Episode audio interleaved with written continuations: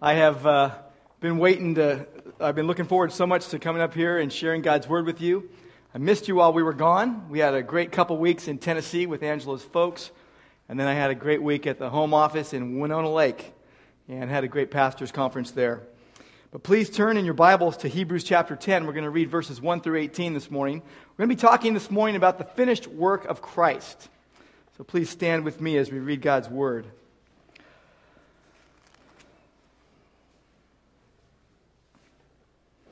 For the law, since it has only a shadow of the good things to come and not the very form of things, can never, by the same sacrifices which they offer continually year by year, make perfect those who draw near. Otherwise, would they not have been ceased to be offered? Because the worshippers, having once been cleansed, would no longer have had consciousness of sins. But in those sacrifices, there is a reminder of sins year by year. For it is impossible for the blood of bulls and goats to take away sins. Therefore, when he comes into the world, he says, Sacrifice and offering you have not desired, but a body you have prepared for me. In whole burnt offerings and sacrifices for sins you have taken no pleasure. Then I said, Behold, I have come. In the scroll of the book it is written of me, to do your will, O God. After saying above, sacrifices and offerings and whole burnt offerings and sacrifices for sins you have not desired, nor have you taken pleasure in them, which are offered according to the law, then he said, Behold, I have come to do your will. He takes away the first in order to establish the second. By this will we have been sanctified through the offering of the body of Jesus Christ once for all. Every priest stands daily ministering and offering time after time the same sacrifices, which can never take away sins. But he, having offered one sacrifice for sins for all time, sat down at the right hand of God, waiting for that time onward until his enemies be made a footstool for his feet. For by one offering he has perfected for all time those who are sanctified. And the Holy Spirit also testifies to us. For after saying, This is the covenant that I will make with them, after those days, says the Lord, I will put my laws upon their heart, and on their mind I will write them. Then he says, And their sins and their lawless deeds I will remember no more.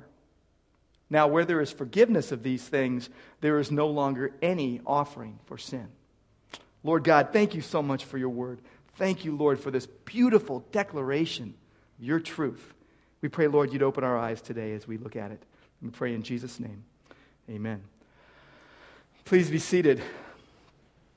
I ran out of gas recently on the freeway. Embarrassing. I waited 30 minutes for a rescue truck to come and bring gas to me. Now, I have been a licensed driver in the state of California for 27 years, since I was 17 years old. My first car was a 1973 Pontiac Firebird. Now, back then, I had an excuse for running out of gas. The gas gauge didn't work. And so I had to time it just right. There were several times I misjudged it and several embarrassing moments, which we can't get into today. But ever since then, I have owned cars that have gas gauges that work. So if I run out of gas now, no excuse. Now, the constant need to fill our cars with fuel is sort of like how the Old Testament sacrificial system worked. You had to keep going back with new sacrifices to keep things working between you and God. No gas in the car, car won't run. No sacrifice for your sin, life won't work. No forgiveness, no cleansing. Now, in Hebrews chapter 10, the author begins with a problem. The law was limited in its ability to deal with sin. The repetitive nature of the system showed how the sacrifices couldn't permanently take away sin. What that resulted in is a burdened conscience on the part of those who wanted to be right with God. The answer to this problem came in the person of Jesus Christ. We've just read that. But even so, on this side of the cross, many who follow Jesus live with burdened hearts and lives that don't run so well. We need a fresh injection of life changing truth. Now, this is the truth I want you to get today. That because Christ's sacrifice is sufficient, we are secure in Him and free to serve his purposes in our generation. I get that last part, free to serve his purposes in our generation, from Acts chapter 13, 36, where it says that David, after he served the purpose of God in his generation, died. He did what God called him to do while he was here on earth. Because Christ's sacrifice is sufficient, we are secure in him and free to serve the purposes of God in our generation. Now, to fully appropriate this, many of us need to cut through some junk in our lives. First thing most of us need to do is to really understand the inadequacy of human effort. We need to really understand the inadequacy of human effort. Christ's sacrifice is sufficient, that there is nothing we can do to work our way to God. The author of Hebrews tells us the law was insufficient. Notice the negative words with relation to the law's ineffectiveness. Notice what the law could not do. Look at verse 1. It can never, by the same sacrifices, make perfect those who draw near. Make perfect really means to save. It can't save those who come near. Number, verse 4 says, It is impossible to take away sins. Verse 5 says, God says, I don't desire those sacrifices. Verse 6 says, I don't have any pleasure in those offerings. And verse 11 again says, it can never take away sins. Not going to happen. Verse 1 tells us the same sacrifices were offered year by year. We had read in chapter 7, verse 27, that the priests offered those uh, sacrifices daily. Whether it was daily, weekly, monthly, or year by year, every priest stood ready to make the sacrifices as they came to him. That was the nature of ministry in those days. The priests would minister at the altar. They would receive animals. Each person would lay the head, their hand on the head of the animal they had brought. And the animal's throat was slit. Its blood would run out. Blood would be put on the altar. The insides of the animal would be pulled out. This is all the job of the priest. Then they'd take and they'd skin the animal. They take the insides, they burn them till they were ashes. And the smell of the fire and the blood of the animal, Leviticus 3 tells us, was a soothing aroma to the Lord. God would smell that, it would appease his wrath over sin. They had to do it daily. This elaborate, bloody ritual many times during the day, all day long, every week, year after year. Thousands of animals, thousands upon thousands of animals sacrificed for the sins of the people. And why was it done? For temporary covering of sin. The work was never finished. verse 2, we read in verse 3 as well that under the law, the sacrifices were a continual reminder of sins. It was this kind of like a built in alarm, reminded you of how far you always fell short, how you did the same things over and over and over again, and kept coming back with sacrifices to pay for those sins. I can imagine the priest thinking, oh no, not him again. Oh no, he brought a bull this time. What did he do? Can you please stop sinning so much? Except that the priest also knew he was a sinner and that he had the same weaknesses and he was doing the same things. Verse 4 tells us it was impossible for those sacrifices to take away sin. Impossible.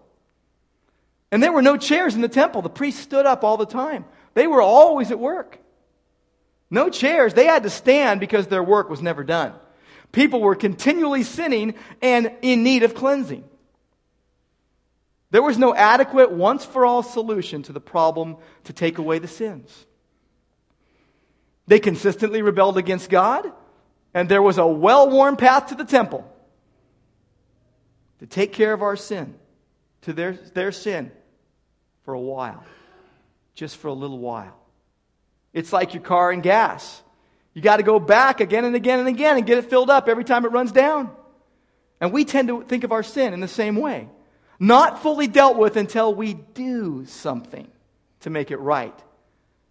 I don't know about you, but often I have a hard time thinking that Jesus' blood really covers all of my sins. Well, maybe yours, but not the ones I've done. What it shows is that we're not fully in sync with God and experiencing the benefits of Jesus' mission accomplished. That Jesus lived and died and was buried and came back to life. That the cross and the tomb are both empty. That he lives. That Christ's one offering is totally sufficient.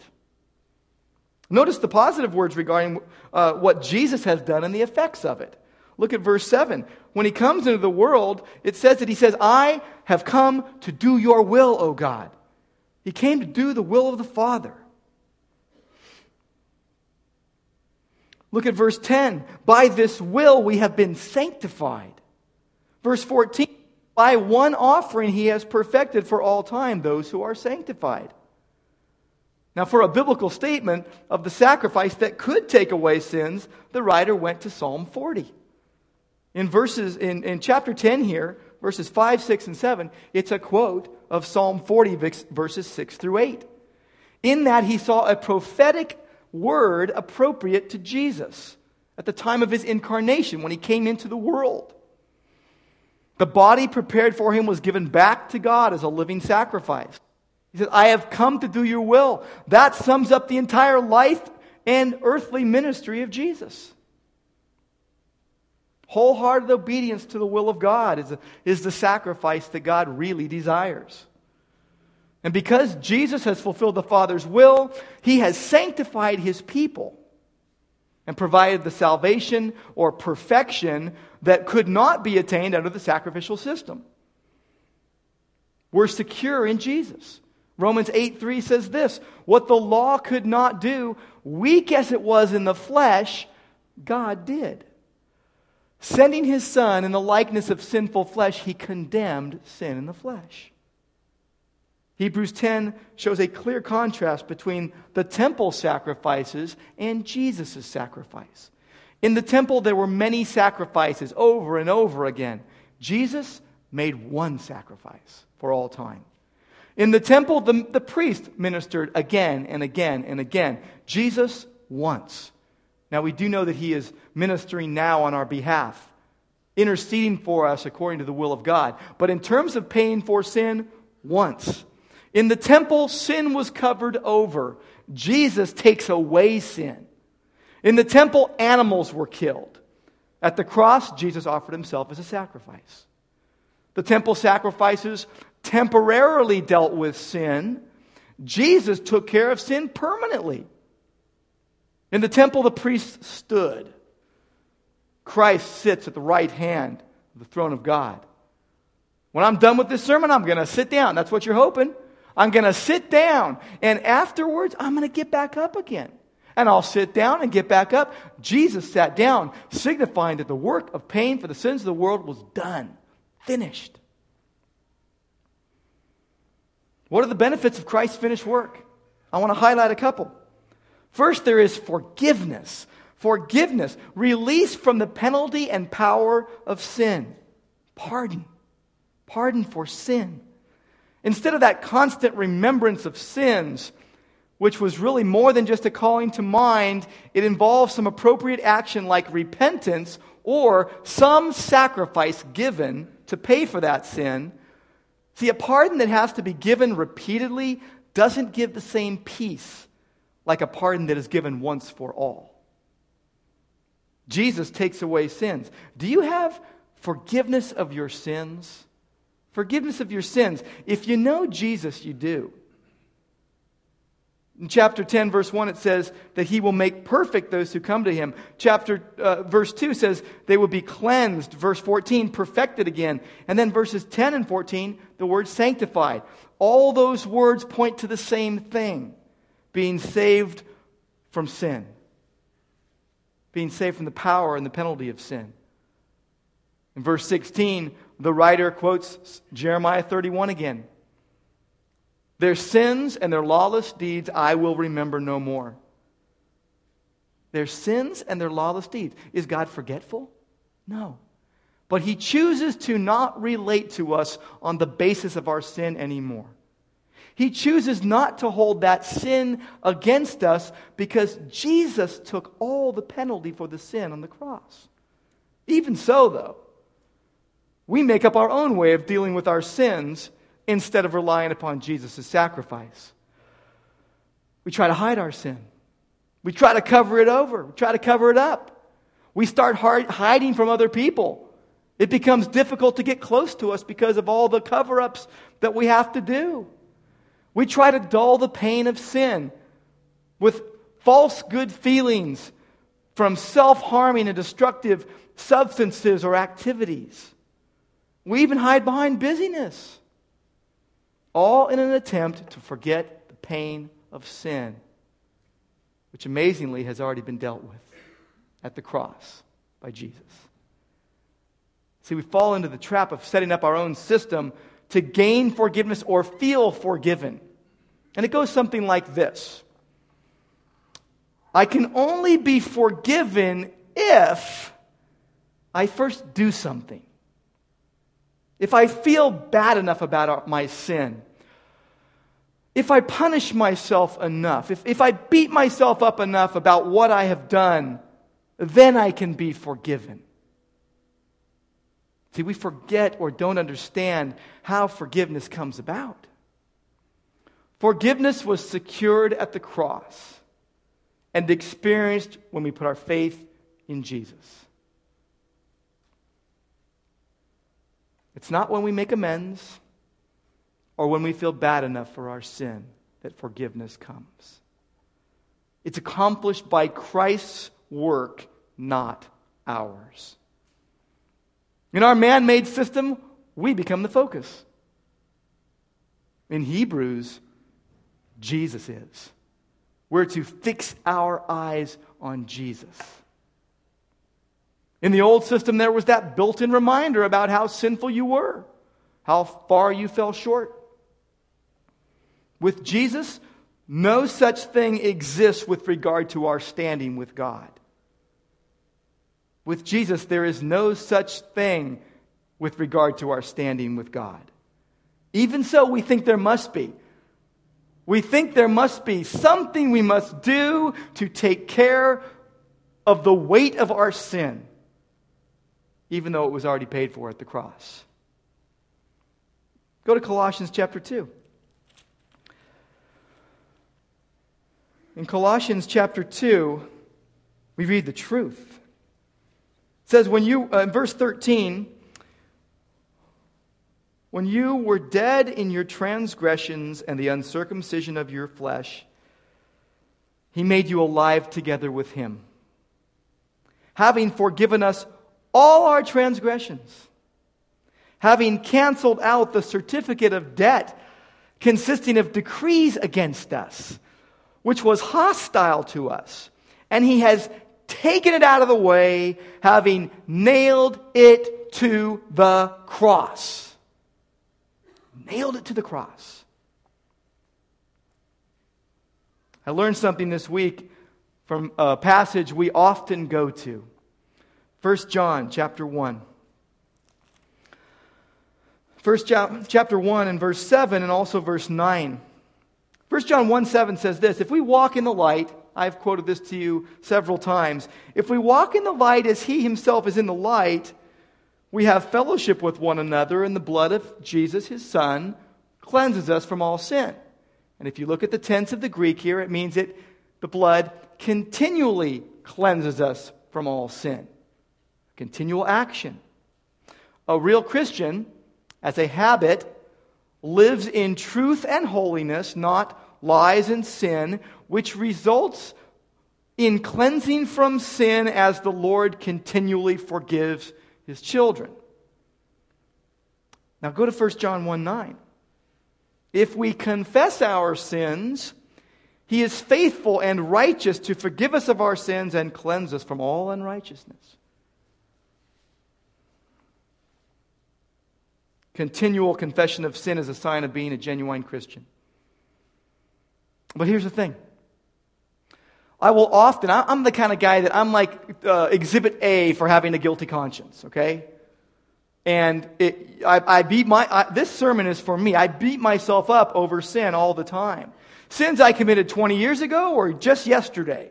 But whatever the case, very often, even though I say that it was finished at the cross, he nailed my sin to the cross. What do I do? I take my sins and I think, oh, I better uh, confess this sin. As if somehow I would be cut off from God if I didn't. It's not the basis for our standing in Christ. It's the outflow of our standing in Christ. See, when Jesus forgives us, we want to confess our sins because we don't want to displease him. We don't want to grieve his heart. See, 1 John 1 9, instead of us focusing on confessing every single sin we commit, what John is pointing to is the ongoing recognition and acknowledgement that we are sinners in need of the continual cleansing and forgiveness that Jesus gives. It's a different mindset. If we keep confessing our sins thinking that's going to keep us secure in Christ, we are, we're, we're listening to a lie. What keeps us secure in Christ is Christ and his finished work, not us and our continuing work of confession.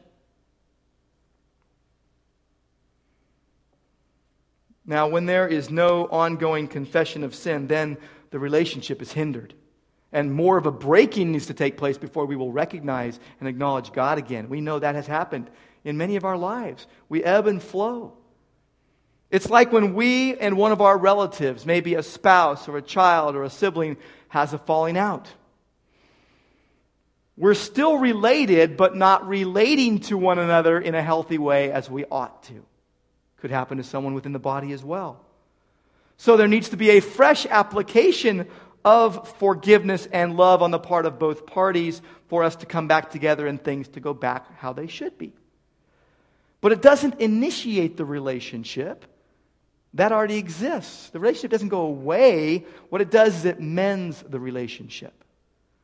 So, reconciliation and making things right and confessing sin and even setting up self discipline inducing boundaries in our lives are things God uses for good and wants to be a part of our life.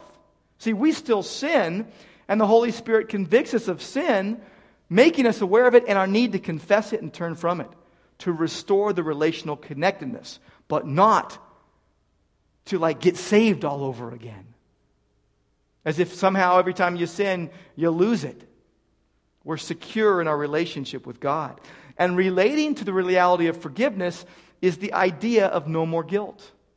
And again, I'm Mr. Guilty Conscience 101, so I'll tell you what is guilt? Guilt is a um, constant condemning reminder of how sinful and responsible for our sin we are. Are you hounded by a heavy weight of guilt? Well, let me remind you this morning of Romans chapter 8 and verse 1. It says, Therefore, there is now no condemnation for those who are in Christ Jesus. You and I, who are in Christ, have an enemy. We have an accuser, and we also accuse ourselves. But God wants us to live in freedom from guilt. In chapter 10, verse 2, here in Hebrews, it says that if the, the, the, sacrifice could be made that covered it all, there'd be no consciousness of sin. Well, Jesus' sacrifice was made for once for all, so on the part of believers, there should be no consciousness of sin. But what does that mean? It means the no consciousness for sin means we are no longer viewed as liable for our sin's punishment we are no longer liable for our sins' punishment. Verse 16, when he quotes Jeremiah 31, their sins and their lawless deeds I will remember no more, it means we won't be held accountable to pay for our sin. Jesus already did that for us. God no longer relates to us on the basis of that sin. When the Father sees us, he sees Jesus. As John Bunyan wrote in his book, Grace Abounding, he said, Sinner, you think that because of your sins and infirmities, I cannot save your soul. As if God was talking to him. Sinner, you think that because of your sins and infirmities I cannot save your soul, but behold, my Son is with me, and upon him I look, and not on you, and I will deal with you as I am pleased with him. See, this doesn't mean, this idea of no more guilt doesn't mean we never feel guilty or think about our sin or are never aware of it. That's a part of the Christian life. But it means we stop trying to pay the penalty for our sin. It was already paid. See, when Jesus died for our sin, he secured forgiveness, and everyone who believes in him receives that forgiveness. We've got to walk in light of the truth that we say we know. All sin, past, present, and future, is covered. Because of that, we will want to confess our sins to God. To confess means to admit it, it means to say the same thing about your sin as God says about it. And then make things right with others. But those actions, again, are not the basis for our forgiveness for our sin. Christ's once for all offering was.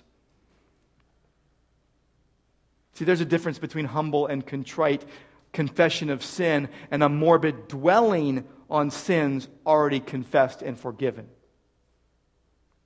David understood it. In Psalm 51, after he had sinned grievously,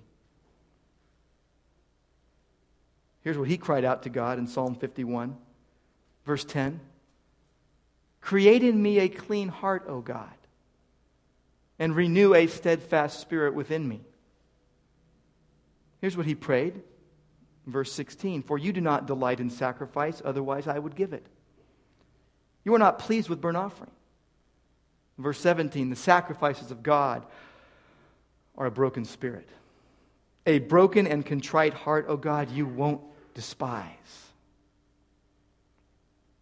Paul knew it in Romans chapter 8, verse 15. He said, You have not received a spirit of slavery leading to fear again. But you've received a spirit of adoption as sons by which we cry out, Abba, Father. We are accepted in Christ, which leads to confident faith in Christ. Because we are accepted in Christ, it leads to confident faith. In verse 19 of chapter 10, it says that we have confidence to enter the holy place because of Jesus. If it was up to us, yes, we would be insecure about our standing with God. We couldn't do enough.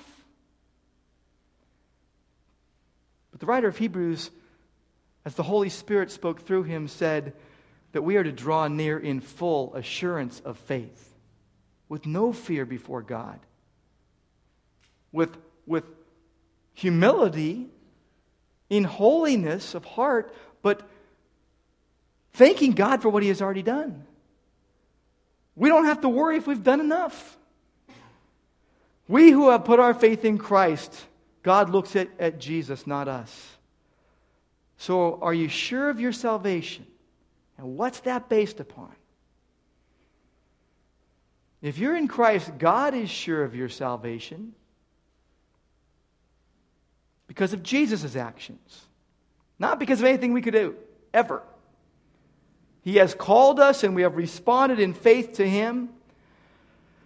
So today, if you are feeling in, unassured or insecure in your relationship with the Lord and you've come to know Christ, I'm here to simply remind you put your faith in Jesus. Put your faith in Jesus.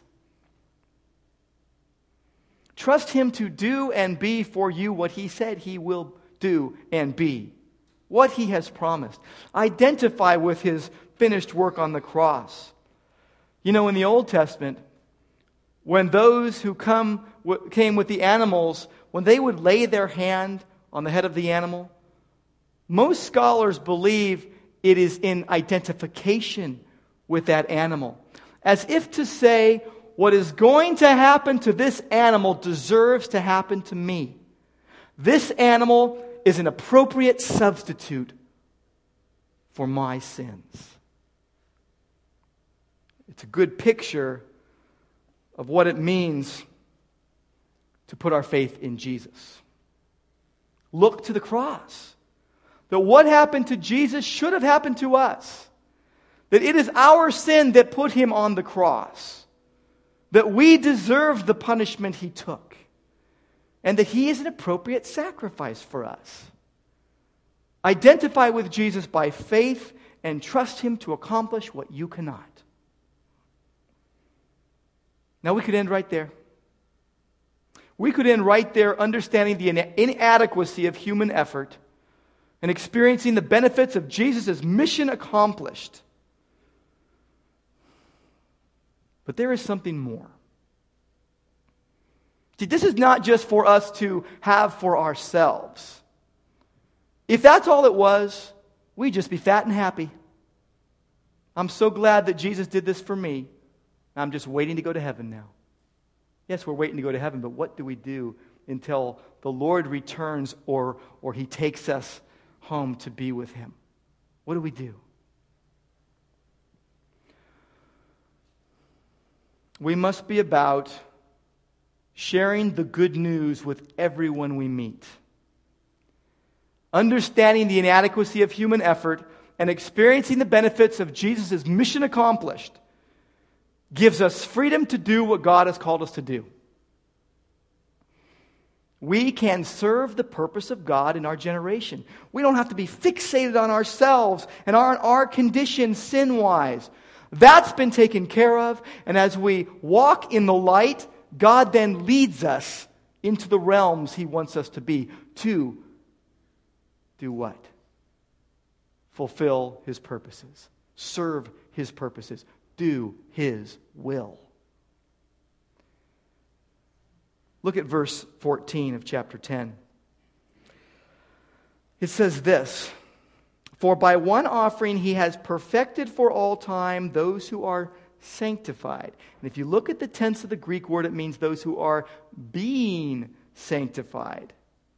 And then you look at 16 and he says, I will make I will make a covenant with them I will put my laws upon their heart, on their minds I will write them.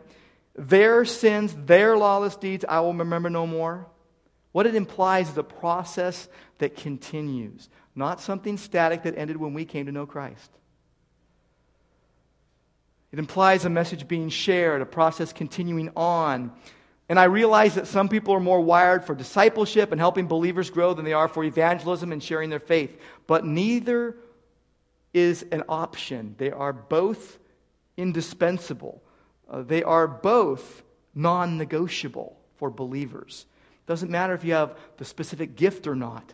We are called to share our faith in Christ. If you don't have the gift of evangelism, that's okay.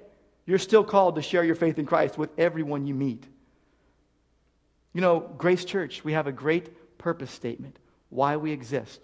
We exist to worship God build up believers, and reach others for Christ. And I will tell you what, honestly, I, will, I often think of the first two, worshiping God and building up believers, and kind of stay in that realm and say, and if I get around to it, I will reach others for Christ. But guess what? There are three things, and they all are in a process. It's not do this one, then do this one, then do this one. It's a process, and one feeds the other. As we worship God, we want to build one another and we want to go and share our faith. And when we go and share our faith, we want to worship God and on, so on and so forth. God uses them in a, in a very beautiful process to feed off of one another. In 1983, when I was a brand new believer, a one year old believer, a friend of mine said to me, What would you do if you could do anything?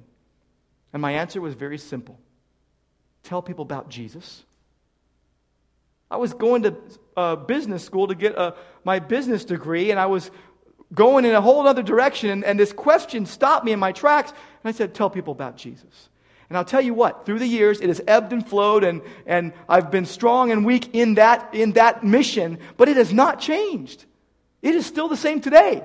What do I want to do with my life? Tell people about Jesus. I brought a fishing pole with me today. And I love to fish, and I've got a number of fishing poles. But this one is special because I caught this fishing pole while I was fishing two years ago in Tennessee on the Tennessee River, really the Fort Loudoun Lake.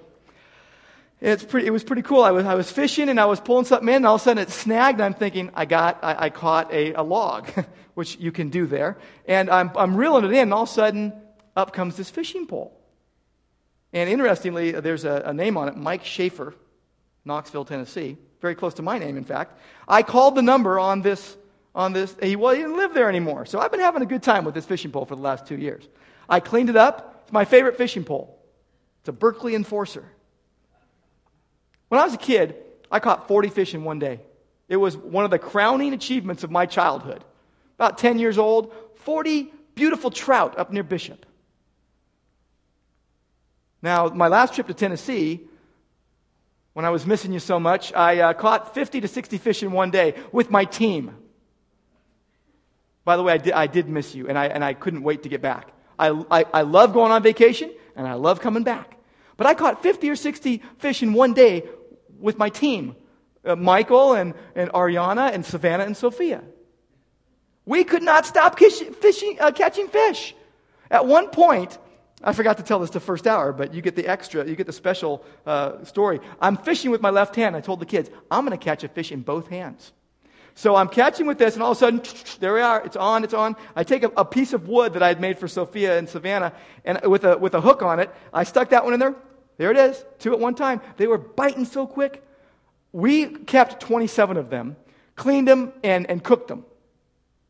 It was beautiful. I, I cannot catch and release. I did it for a week, and I'm like, when I start catching so many, I'm like, there is no way I'm not killing these and eating them. I, I, I can't catch and release. But I'll tell you what, Jesus said, Follow me, and I will make you what? Fishers of men. But there's something different about Jesus' call to be a fisher of men. There's something different.